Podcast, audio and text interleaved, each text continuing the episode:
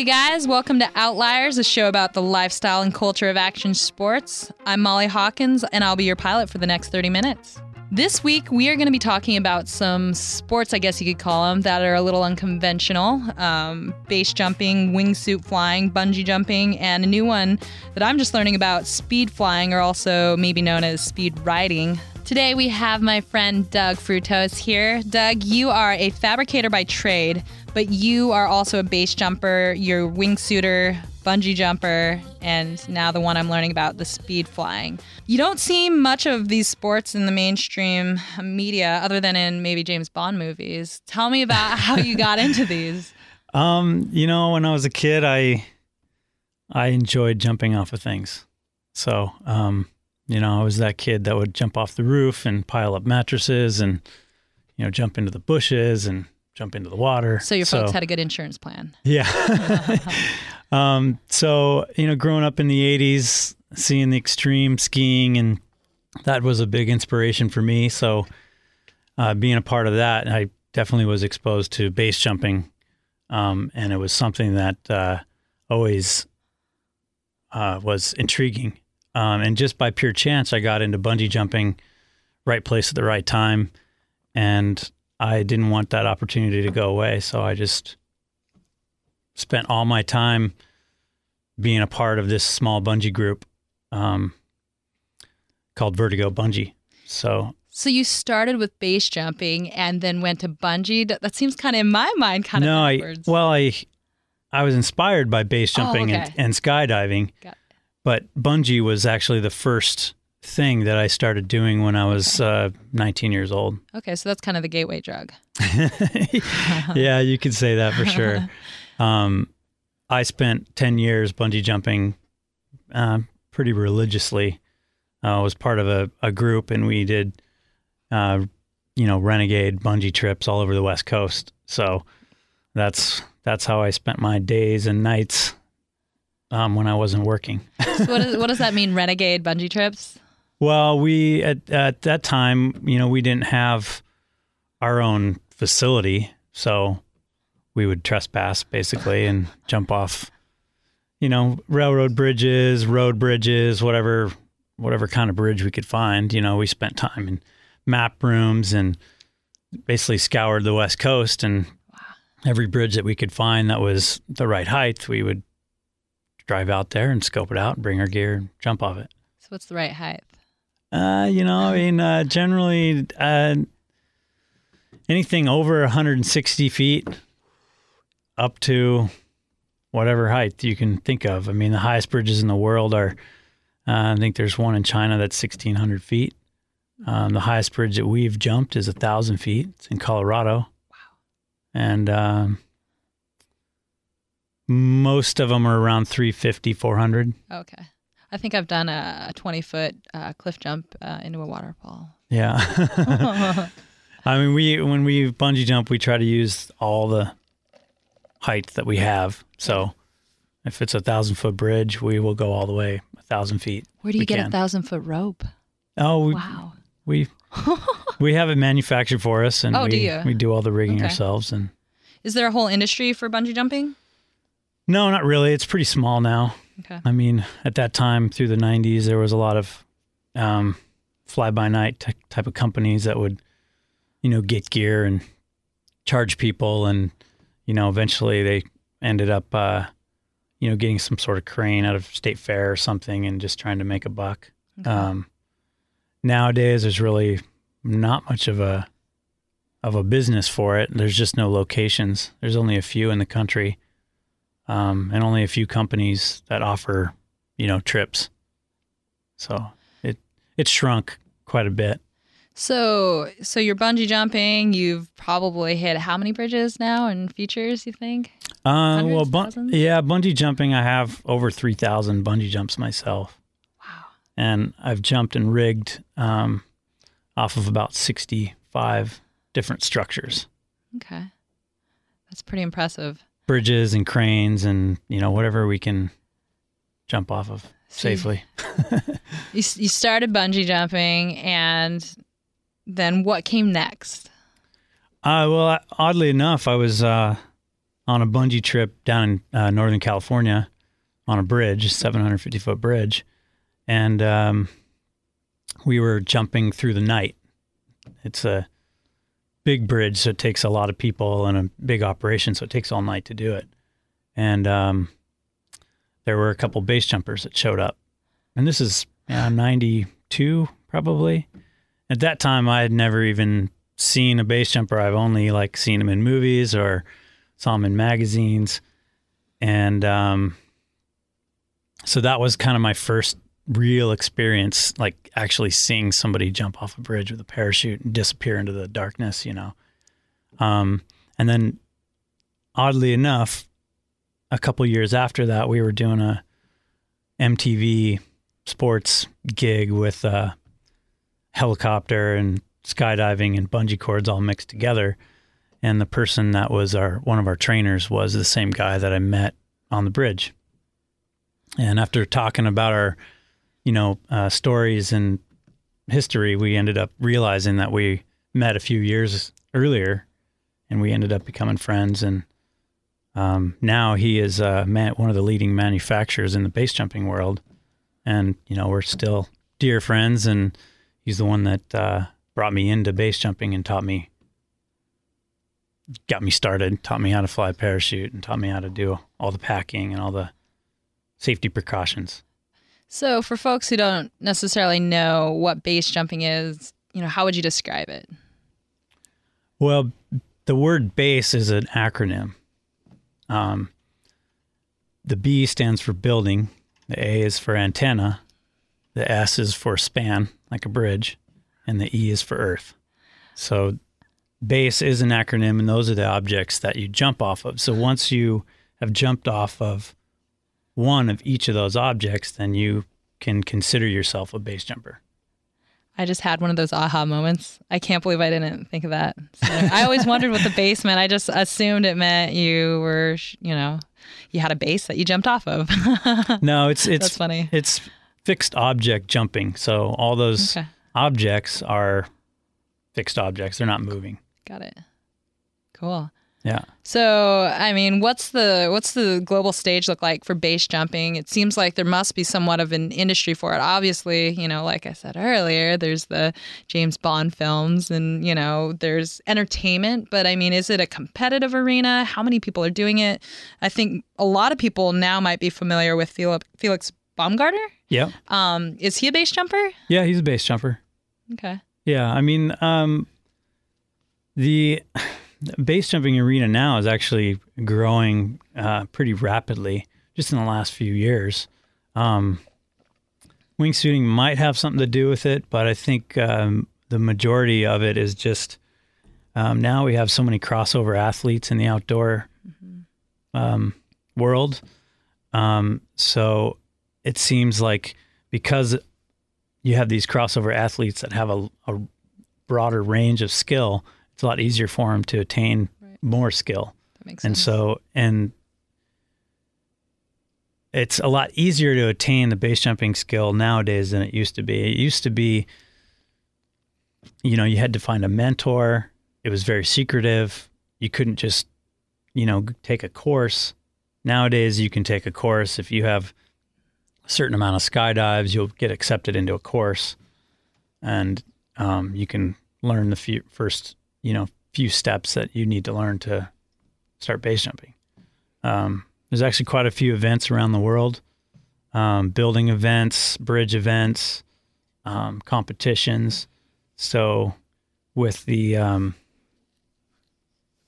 with all those events, it's definitely a little bit easier and to try to get sponsorships. And there's you know there's people doing it. There's people um, that can call themselves professional base jumpers nowadays. Are you sponsored? Am I? Uh, you know, I have I have very good support. I wouldn't call it a sponsor, but um, I'm part of a couple different teams, and it's a, they're more support teams than anything else. Okay. Yeah. Anyone you'd like to share with us? Uh, well, Asylum Designs, they're their manufacturer that I use. Um, that company builds the container, which is the harness and the backpack that holds the parachute, and they also build the parachute. So um, I'm on their team, and so that allows me to have a lot, a, a lot of support that I wouldn't have if I wasn't on the team. Right. So I guess um, is there a, a, new term for what Felix was doing? I mean, because that's that's taken it to a whole nother level. yeah, I mean, uh, or did, to I, you, I mean, was that just a gimmick? I mean, how do you feel about it? I don't think it was a gimmick at all. It, it's very dangerous. Yeah. Um, there's a lot that could go wrong. Yeah. Um, it doesn't really. Uh, I mean, I could I could see where it can progress something in a certain direction as far as um, high altitude skydiving and the equipment that he used and everything else. But um, it's not attainable by, by by really anybody else, you know. right. Oh, that Red Bull. Yeah. Um, okay, so bungee jumping, base jumping, you know, now now uh so bungee jumping, base jumping, was it wingsuit flying next? Yeah. Um base jumping uh, it might be a little hard to believe, but there's a lot of different types of base jumping. Um some base jumpers love low objects. So, and some like big objects. Um, in the last 10 years, as more people started jumping and started jumping larger cliffs, um, with those larger cliffs, when you're in free fall that long, you actually be you you are able to actually glide just with your body without any equipment, any um, special stuff, just regular clothes. You can glide away from the cliff if it's tall enough. So it's, if it's 3,000 feet, you can you can glide away from it about one to one. So one foot forward, one foot down. Um, now, if you add clothing, there's a tracking tracking gear, and it's basically like a nylon uh, jacket and pants. It has vents in it, and the vents actually allow the clothing to inflate. So now you have more surface area. So that it's actually the suit is actually inflating. It's actually inflating. Okay. And then once it inflates and you have more surface area, you can glide even more. Um, and then the wingsuit actually has wings. So you have a wing for your left arm, one for your right arm, and then one between your legs. And they actually inflate. They all have inlets and they inflate um, because of the velocity the air goes in the vents, inflates the wing and creates the shape. Um, and it's, it, I mean, it's the same principle as an airplane or a parachute. You know, you're creating a high pressure and a low pressure, and that's basically how you that high pressure that goes over the top of you pulls you because you have low pressure below you. So um, the the wing suit is actually designed just like an airplane wing. It has battens, it has compartments, and once it inflates and it pressurizes, it it's an actual wing. You're not actually holding it out. You're in a very relaxed position, and that allows your body to, you know, steer. So you're probably a little less tense than I mean, I guess my vision of it was that you're, you know, you're really having to fight against the wind and, you know, hold the earlier wingsuits were like that, and you yeah. really had to hold hold yeah. them out and hold them in a certain shape. The newer ones, you know, people are doing wind wind tunnel testing and doing aerodynamic testing on them and stuff like that. So, um, with different materials and of course different designs, you're going to get that efficiency that mm-hmm. that you're finding now with the with the wingsuits. Again, you're here with Molly Hawkins and you're listening to Outliers. We have Doug here. He's telling us a little bit about uh, wingsuits and base jumping. Um, Doug, so when I think of all my friends who are doing out there doing these crazy sports or, you know, out there on the snow or in the air, it appears to me based on, you know, the things that I hear from them that these risks that they're taking are pretty damn calculated. Um, I mean, I'm I'm guessing that you put a lot of time and thought into all of your jumps and all the things that you're doing. Um, do you ever get scared though? Um, you know, you can be honest. Nobody's well, listening. scared. Um, yeah, you definitely get scared. Uh, anytime you're jumping off of something new, or you're doing something you haven't done before, you're gonna you're gonna have that fear of the unknown, you know. But m- most of the time, it's it's a large feeling of anticipation more than it is fear. Um, with base jumping, you you train so much, and you really have to take an account of all the dangers that are in front of you. So um, it's that anticipation that you feel before you jump that really gets your your blood flowing. Do you always feel like you're one upping each high after, you know, jump after jump? Um, no, I don't. I mean, it's um, when I base jump, when I safely land, the feeling I get is just a really big sense of accomplishment. You know, I'm never numb to the fact that I can jump off of a mountain and fly down and land in the forest. You know, and it's always amazing to be able to do that. That said, what's the craziest thing you've ever done? The The oh. craziest where you're like, I may not come out of this. Um. You called your mom before and you're like, hey, mom. No, no, I wouldn't do that at all. that sounds like a horrible thing to do to my mother. Oh, she's probably already terrified. Um, you know, I um, I honestly, when I base jump, I plan out everything so much that I, I don't, I don't think I've ever really had the feeling that that I might not make it. You know, um, it it do, really does take a lot of calculations, and you really have to be confident on on your ability, uh, especially when you're wingsuiting and stuff Okay. like that. So. So, okay, what what was your favorite feat jump? Or Um, I would say, um, some of the some of the wingsuit jumps that I've done in Switzerland are probably my, Switzerland, my favorite.